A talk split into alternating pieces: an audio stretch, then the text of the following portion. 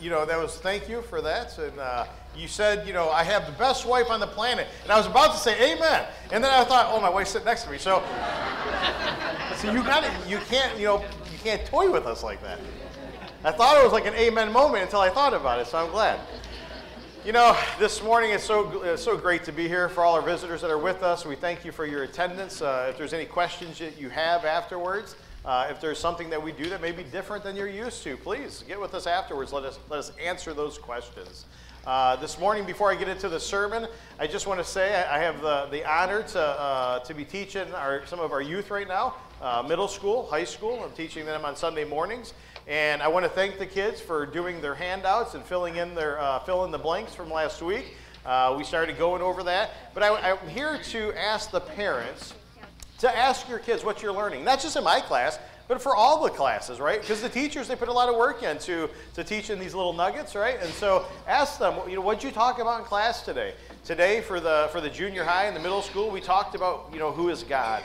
We talked about why that question matters. We last week we looked at, you know, a, a worldview and today we talked about authority, and we talked about who has that authority, who, get, who God the Father gave that authority to, meaning Jesus the Christ. We talked about creation. God created us male and female. So I'm just saying those things to say, talk to your kids on your way home, or if you go out to lunch. How many of us go out to lunch, right? Say, hey, what'd you, what'd you talk about in class today? And try to create a little bit of a dialogue to hopefully reinforce some of the things that all the teachers are teaching. And so this morning, though, we're going to jump into a series of sermons that we started a couple weeks ago. Uh, a couple weeks ago, we, we kind of hit the divided kingdom, uh, if you remember that. And then, just for our visitors, just to kind of catch you up, we talked about the divided kingdom. We talked about the northern kingdom of Israel and the southern kingdom of Judah. Uh, last week, we talked about the, the prophet of Pentecost. You guys remember that, right? We talked about Joel last week. And, uh, and we're going to look at today, we're going to start a, a, series, in, a series within the series on Elijah. Because I don't know if you guys have noticed, but Elijah, there's a lot of practical lessons that you can pull from the life of Elijah. So today we're going to look at Elijah kind of from like a high level overview. And then over the next several weeks, we're going to start to look at various aspects of those practical lessons that we can learn uh, as we study out the life of Elijah. You know, Elijah's, it's, it's, pretty, it's pretty interesting when Elijah comes on the scene because when he comes on the scene, we know that it, when you study the Bible, are there not like really just, uh, there's a bunch of memorable characters, right, as you study out the Bible. But we know that Elijah is one of the great prophets of God, maybe, maybe the greatest prophet of God. We know that he didn't even experience death. And that's one of the cool things that you learn as you study out the life of Elijah. But the interesting part about Elijah is we really don't know that much about him. You think about his life uh, you think about his ministry and his life, his ministry, it kind of reminds me of another individual we, we learn about during the time of Abraham. Uh, and we talk about Melchizedek, right? Melchizedek just appears on the scene one day, right? Not a whole lot of background. You look at Elijah, all of a sudden you get to 1 Kings chapter 17 and verse 1, it says, Now Elijah the Tishbite. That's it and he gets to work. Not a lot of information, right? We don't know who his parents are. We don't know what his heritage, his heritage is. Uh, we don't know, uh, you know, where he was born. We don't, we don't really know a whole lot of anything. But what can we know about Elijah? Well, as we study out Elijah, we know that his name means that Yahweh is my God. His parents, even though we have no idea who his parents are, must have been some godly people because they named them. And if you know anything about going back to the Old Testament, every name had a meaning, right? You know, today we just picked out Dave because, well, Dave sounded like a good name for the, for, you know, for, for my son, you know, or we pick out, you know, Heather or Keeson or this. You know, there's not really, there may be a little bit of thought, right? But maybe, you know, nowadays we try to pick one that's not really as popular, but there's really not a whole lot of meaning, really, for just being honest, behind our names here in America. But in the Hebrew culture and the Old Testament times, names had meanings. And so Elijah's name meant that Yahweh is my God. So at least it probably leads me to believe that his parents probably were religious. Elijah is thought, uh, thought to be from Tishba as we look at some of the background. We know that because it talks about Elijah. Uh, Elijah the Tishbite, right? People believe he's from Gilead, maybe even Galilee. There's some debate on that. We know that he was like John the Baptist. Because as you start to study out the life of Elijah and you start to read about uh, this man, uh, just like John the Baptist, it talks about his appearance. And in, the, in, those passages, it talks about how he was a hairy man and he wore a leather belt around his waist. And there are two possible understandings as you, th- you look at those beginning passages that talk about him being a hairy man. Some think it's the description of the clothing that he wore. While others believe, well, maybe it had to do with his long, hair, uh, his long hair and his long beard. But many of the prophets of old, if you go back and you study it out, many of the ancient prophets of old, we learn in Hebrews chapter 11 and verse 37 that they wore rough garments. What does that mean that they wore rough garments? It means that they wore garments that were made of, uh, of skins of animals, right? And these skins, many of them were sheep skins or goat skins. If you were to look at Hebrews 11 and 37, you don't have to turn there, but it, uh, the, the, the, author of Hebrews talks about that. Elijah's appearance was, uh, it was more of an ascetic. Well, what do I mean by ascetic, right? Well, ascetic simply means somebody who's not self indulgent, somebody who practices uh, severe self discipline, if you will, somebody who doesn't get caught up in the, the, the finer things of life. And so he was really grounded as an individual as far as his appearance goes. You know, generally Jews, you know, they wore girdles, and a girdle is simply a belt. It was usually of cotton, right? It was something that was comfortable. But we know that under the girdle they had two what? They had two gowns, linen gowns that they would have wore, and then they would have had this cotton belt. But not the ancient prophets. They had sheepskin or goatskin mantles without the other layers underneath and just a leather girded belt. And those individuals, as they went out preaching the word of God, they would have seemed strange even in their day and age. If I wore what the Jews of old wore and I came to preach before you one morning, you're gonna, I'm going to get some, you know, some, uh, some odd looks. But even, even Elijah and many of the ancient prophets, they were actually strange compared to what the people of their day wore. But we know that this Elijah was a great man of God. And as we think about his, uh, his, his, his, him as an individual, we turn over to his ministry. In 1 Kings chapter 17, we see that he is one of the great prophets of the northern kingdom. Remember, we hit, the, we hit on that a couple weeks ago. The northern kingdom of Israel, it's those 10 tribes, right, that broke off after Solomon died. You had Rehoboam, you had Jeroboam, and then there was uh, um, uh, Solomon's son wasn't willing to give in. He wasn't willing to take some of the burden off of the people from tax taxes and other things. And so there becomes a civil war, and they divide themselves into two kingdoms. And the northern kingdom is the kingdom that Elijah preached to during the mid 9th century BC. He confronted idolatrous kings, and God performed many miracles. Uh, uh, through Elijah. You think about Elijah and what those miracles are. God provided miraculously for Elijah really throughout his time. When, when, when he left and uh, he left, and, and after, uh, well, it was actually the beginning, but after he fled, he went to the brook Cherith. And then the brook Cherith, what do we see? We see that God provides for him miraculously. Not only could he drink from the brook of the brook Cherith without illness, without dysentery, without uh, parasites, without being sick, we know that what happened? The ravens fed him. God sent ravens to feed him twice a day and they were bringing him food. That's miraculous. I've never been fed by a raven. I don't know about you guys, but we know that God was caring for him. God directed Elijah, and he goes to this widow's house in Zarephath. And Zarephath was, uh, goes to Gentile territory, and he goes into a Gentile woman's home, and he resides with her for over two and a half years. And he tells her, Hey, would you please make me a little cake? And she says, But I only have just a little bit of flour and a little bit of oil. And God provides for Elijah, his, his servants, his faithful servant. And that woman's one little handful of flour and a little bit of oil never, uh, never uh, went out, it never ran out for a period of two and a half years, as long as he was with her. We know that her son dies uh, while he's there. And that uh, Elijah goes and he prays over him. And, and God, through Elijah, raises the, uh, the widow's son. And she claims that surely you are a man of God. Surely your message is the message of the of Jehovah God. In 1 Kings chapter 18, we see where Elijah meets Ahab.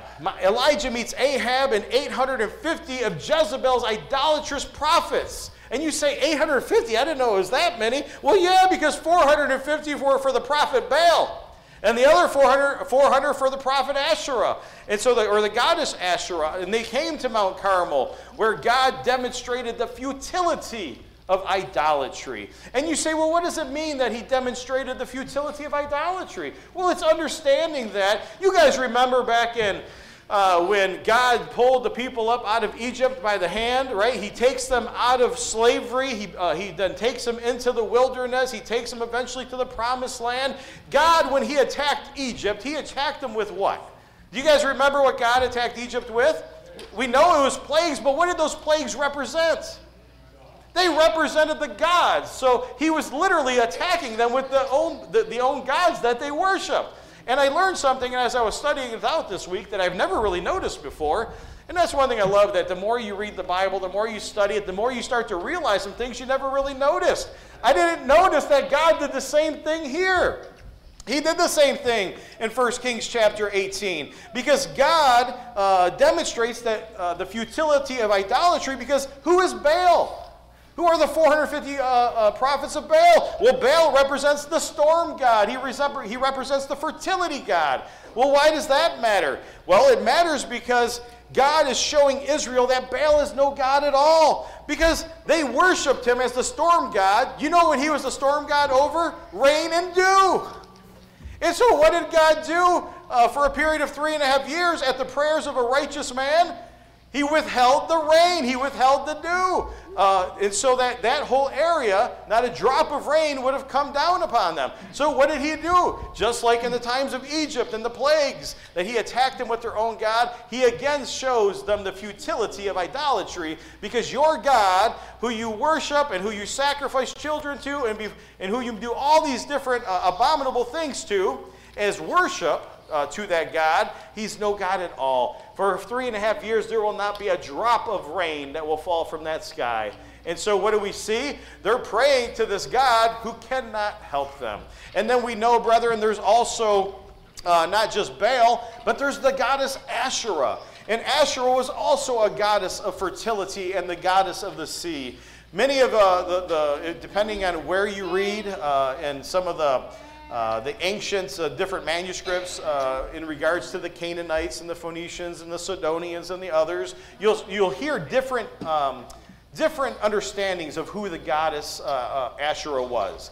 And some believe it was Baal's mom, and others believe she was one of the consorts of Baal, meaning a wife of Baal, being that she also was the goddess of fertility as well as the goddess of. Um, of the sea. And so, what do we see here? We see that when you study it out, they created Asherah poles. Well, what's an Asherah pole? An Asherah pole was the things that Gideon tore down, and then his family wanted to kill him. But an Asherah pole was simply a, a, a tree trunk that they removed all the limbs from, and then they carved it and decorated it into the image what they thought the goddess would be. And then they then they, they plant they didn't plant them, but they set these things in the ground. and then many of these Asherah poles would have been found in close proximity to the altars to Baal. And so you've seen that both Asherah as well as Baal worshiped in similar places. Brethren, you need to remember, though, that the Lord God, through the prophet Moses, through uh, the great uh, man of Moses, he banned the worship of Asherah. The law of Moses in Deuteronomy 16 and 21, excuse me, says the law of Moses specified that a grove of trees was not to be even near where the altar of the Lord would be. For despite God's clear instructions throughout the history of Israel, what have we seen? Asherah worship was a perennial problem. It was a, it was a constant problem. And then you have the wicked Queen Jezebel. The wicked Queen Jezebel, it's actually important that you understand that she's mentioned because did you know that when you go through the divided kingdoms, when you start to look at all these various kings, None of the other wives are mentioned. Well, there's a reason why none of the other wives are mentioned because, well, they were insignificant. But this woman's important. This woman's mentioned, but she's has to be the most evil, godless, individual woman that probably resided on the planet at the time. And this woman eh, was the one who took Ahab, who was already godless, and basically kind of ramped it up to a whole nother level. And so you think about the queen, uh, the, the wicked queen Jezebel. She was a Phoenician and she was the wife of King Ahab. And she strongly promoted Baal and Asherah worship. In 1 Kings chapter uh, 18 and verse 19, it tells us that the 400 prophets of Asherah were basically on the, uh, Israel's payroll, if you will. It says they ate at the, they ate at the table of queen of the queen Jezebel. And at times, as you go back and you study it out, at times Israel, they experienced some revival in the northern kingdom as well in, as in the time of Judges. For example, in Gideon in Judges chapter 6, what did they do? Well, Gideon, he started a, as God's man. He tore down the Asherahs. He tore down the Asherah poles. And his family wanted to kill him for it. Why? Because they were so godless and idolatry. In, in, in idolatry. And then you think about King Asa in uh, 1 Kings 15. You think about King Josiah in uh, 2 Kings. Uh, chapter 23, we know that there were some times of revival, sometimes where they looked to tear, tear down the Asherah poles, to tear down the pagan altars. But, brethren, it was at Mount Carmel, though. It was at Mount Carmel when Elijah and the people of Israel killed the 450 prophets of Baal when they literally annihilated them. And then next in 2 Kings chapter 2, we learn about Elijah when he was taken up by a chariot of fire into heaven. How awesome is that? How cool would that be for Elisha? Elisha's just going, going down the road. You know, he's with Elijah, and all of a sudden, the Lord miraculously takes Elijah and takes him up home into heaven without experiencing death. So I'm just giving you a high level overview of some of the points of Elijah. And then over the next few weeks, I'm going to talk about today some of the practical lessons.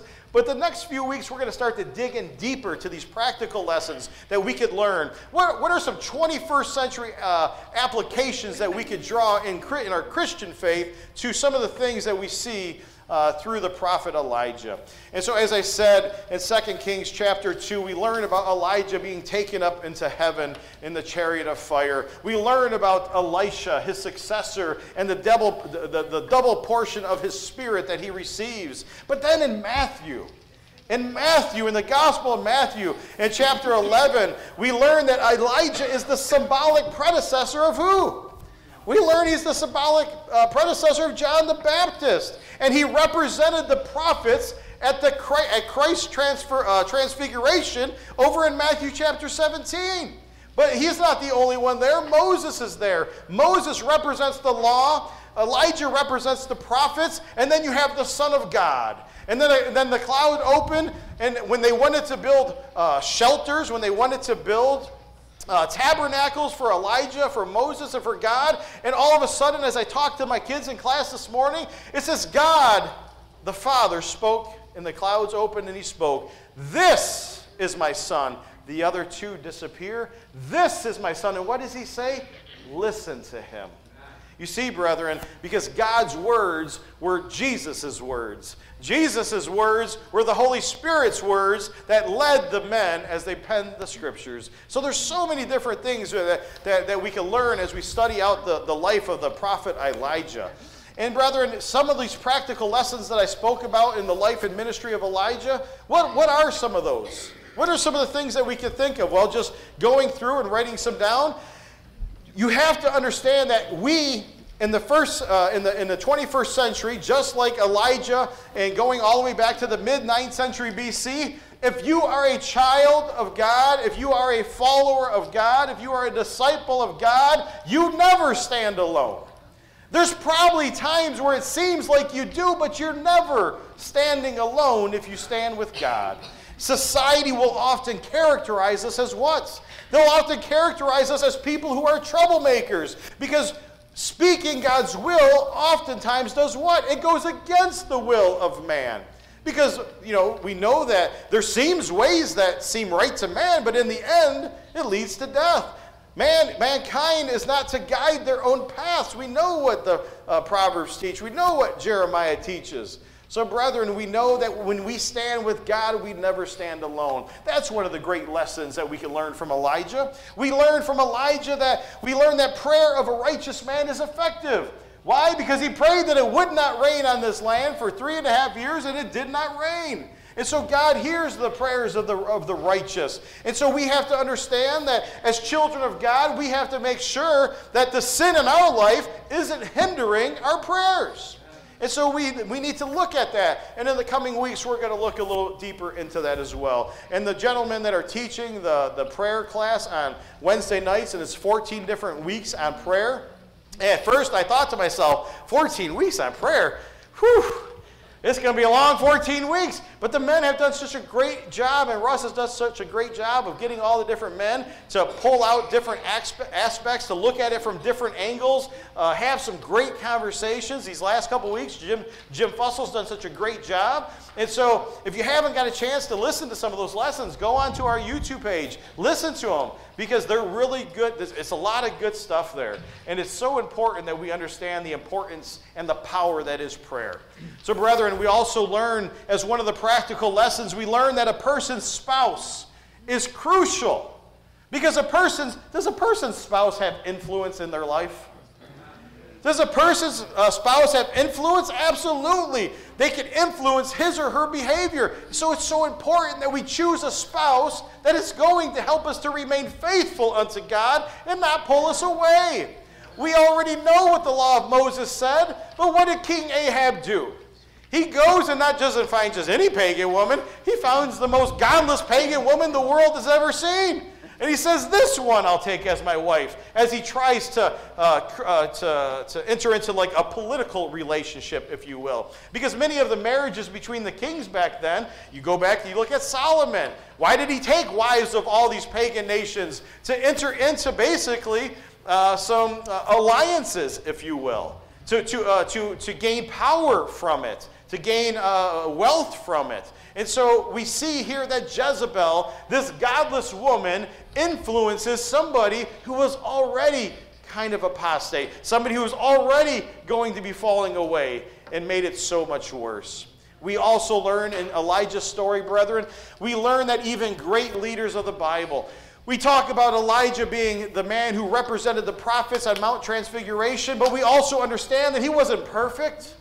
He was a man with a spirit like us, James tells us in James chapter 5. He was a man with a nature like us. What does that mean? It means that even though how faithful I may be, I'm going to have moments of weakness. I'm going to have moments of doubts.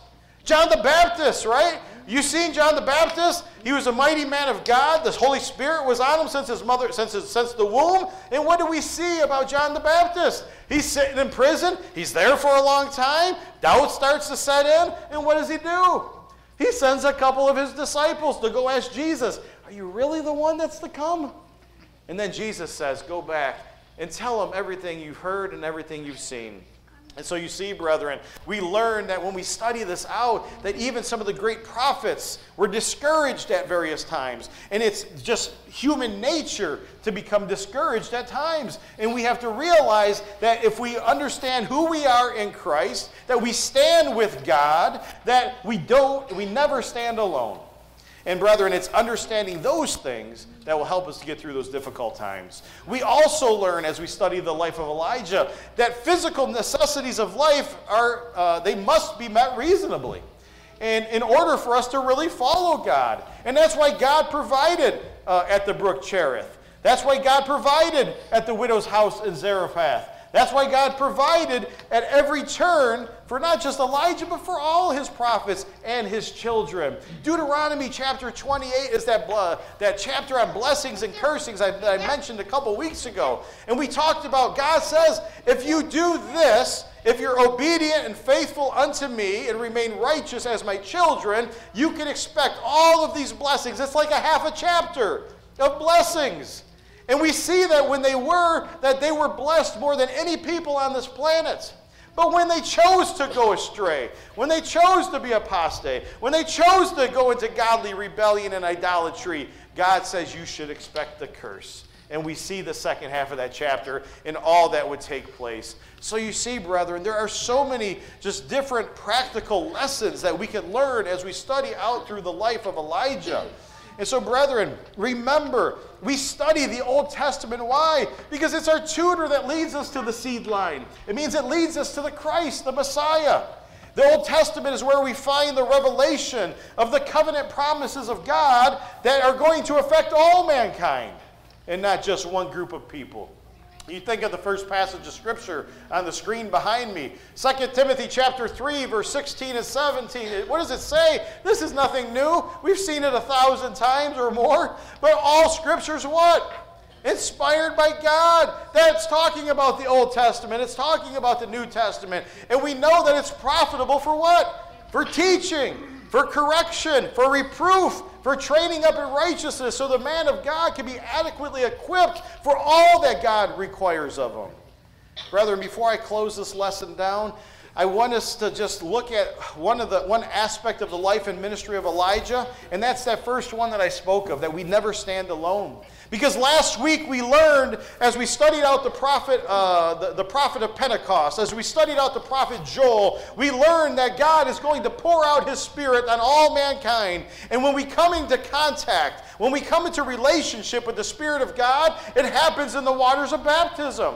And we know that the Holy Spirit of God then resides within us. And that same Spirit, that same God, has been providing continuously in the life of Elijah, who cries out on our, uh, uh, not only continues in the life of Elijah, but also cries out on our behalf when we know not the words to pray. So we know that the Holy Spirit has been poured out on his people like it was prophesied all the way back in about 800 and some BC. So you see, brethren, we learn that Christ is the mediator. We learn in Scripture that Christ is the mediator between the Father and all who call upon the name of the Lord. Do you believe that? Do you believe that Christ is the mediator? That the Holy Spirit resides within you, and that when you stand, you do not stand alone? And I told you, brethren, when you stand with God, there are going to be people who are not well pleased with you. There are going to be people who are going to slander you and call you names and I know that because I look at this next passage of Scripture. This one comes from 1 Kings chapter 18. Notice what it says in verse 36 and 38 on the screen behind me. At the time of the offering of the evening sacrifice, Elijah the prophet, he came near and said, O Lord, O Lord, the God of Abraham, Isaac, and Israel, today let it be known that you are God in Israel, and that I am your servant, and I have done all these things at your word. Answer me, O Lord, answer me, that this people may know that you, that you, O Lord, are God, and that you have turned their hearts back again. And then the fire of the Lord fell and consumed the burnt offering, and the wood and the stones and the dust licked up the water that was in the trench as the fire came down. Brethren, what's the point? The point is that, that the prayers of a righteous man availeth much. We know that uh, Elijah praying unto God, knowing that he, even though he thought in his heart and his mind, I'm the last one. I'm the last one left. Because what happened earlier in, in chapter 17 and 18? Uh, Jezebel was killing all the prophets of God. Except for Obadiah, which we'll learn about later. He hid some of them in in the caves. But what do we see? We see that Elijah understands that even if I am standing alone, Almighty God stands beside me. And if He stands beside me, that I know that He'll answer my prayers. And what happens? All the 450 prophets of Baal, they're cutting themselves, they're screaming, they're dancing, they're doing all these things. And as Jim said on Wednesday, it's kind of the first time we see some biblical trash talk. And it was kind of interesting. Hey, maybe you got to dance around a little more. Maybe you got to scream a little louder. Maybe he's in the maybe he's in the restroom. You know, maybe he can't hear you. And so, brethren, what do we see? We see that Elijah knew that God was going to answer his prayer because he knew that he could trust the holy and righteous God that he serves.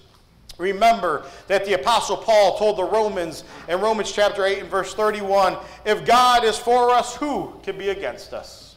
Brethren, that was over not only in the Old Testament times, but in the New Testament times. Here, 2,000 years later, if God is for you, who can be against you?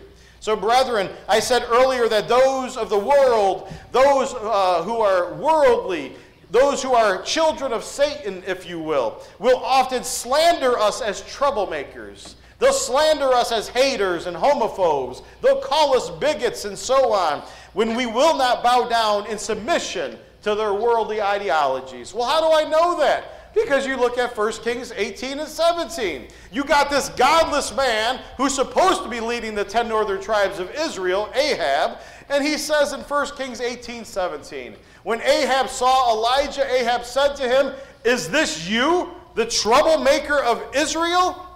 What was he saying? He feels like all of these bad things have come on me because of Elijah, a righteous individual. Forgetting to look inwardly, forgetting to look in the mirror, so to speak, and understanding that all the problems he is having is because of, his, of the sin in his life. It makes me think of Acts chapter 17 and verse 6.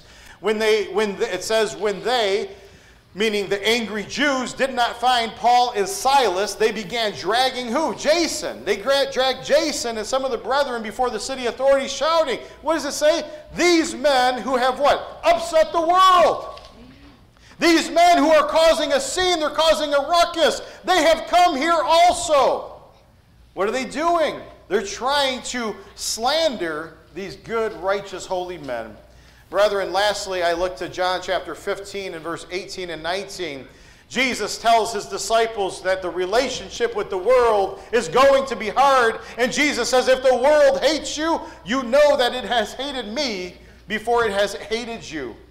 If you were of the world, the world would love its own. Well, what is he talking about if you're of the world? If you were in agreement with their idolatry, if you were in agreement with their sexual immorality, if you were in agreement with their godless ways, they're going to love you. Why? Because you're one of their own. But if you stand with God, if you stand with me, Jesus says that the world is going to hate you because they hated me before they hated you. Brethren, if you are of the world, the world would love its own. But because you are not of the world, but I chose you out of the world, because of this, the world hates you. Brethren, verse 19, it sums up perfectly those of the world. Worldly, corrupt individuals would love if you would just bow down and submit. Bow down and submit to their worldly ways and their ungodless uh, activities. Brethren, before I close this down, we think about the world, we think about Christianity, we think about being disciples of Christ. But since we, Christians, have the audacity, Christians have the audacity to think for ourselves and not to believe something that's contrary to the Word of God, we are hated for it. But I want you to know that God wants you to know that you don't stand alone, that God stands with you. We don't have a, a spirit of timidity and fear, but of power. So you see, brethren, where does that come from? It comes from knowing who you are in God.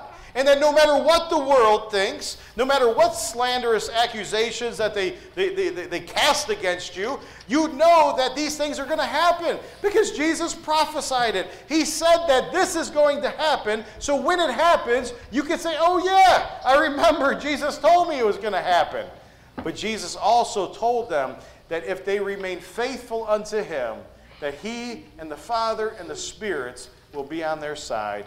So you see, brethren, just as all the prophets of old, they were hated, they were slandered, and most of them were killed by a prideful, godless, shameless, and idolatrous people.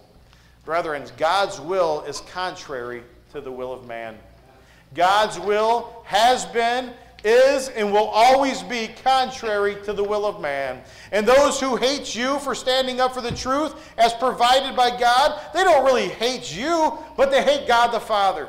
They hate the Son. They hate the Holy Spirit. They hate everything that God stands for. And Jesus warns that all who are faithful unto Him will be persecuted for their belief in Him and their dedication to His teachings. But remember that those who hate the disciples of Christ, Brethren, they don't hate you, they hate Christ. And if they hate Christ, they're already in a lost and dying state. And those who hate Christ, they hate the Father who sent him. So, brethren, I'm just here to tell you that it's okay to be disliked and hated by shameless, godless individuals of the world. But it doesn't change the fact that we're called to love them anyways. We love them anyways and we take the Word of God to them and we treat them with love and respect and compassion. And we think about the idea of putting on Christ. We think about thinking as Christ would think. We think about doing as Christ would do.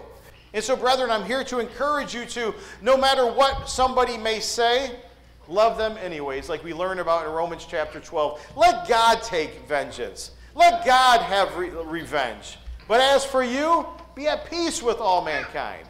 Love them anyways, no matter how difficult it may be. It's not the love that you have for your wife or the love that you have uh, for uh, family and friends. It's that agape type of love, that love that's sacrificial in nature. You see, brethren, when you can love people like Christ loves, you may have an opportunity, just may have an opportunity, in order to, to change the hearts of those who have their hearts hardened by, well, evil and sin. So you see, brethren, this is just the opening of a series within a series, and we're going to continue to look at some of these practical applications. We're going to continue to look at various aspects of the life of Elijah as we go through the coming weeks. If you have any questions about this or this study or the series, please let me know. But if you're here today and you're not a child of God, we know, brethren, that the journey with God begins in the waters of baptism. You can have your sins washed away.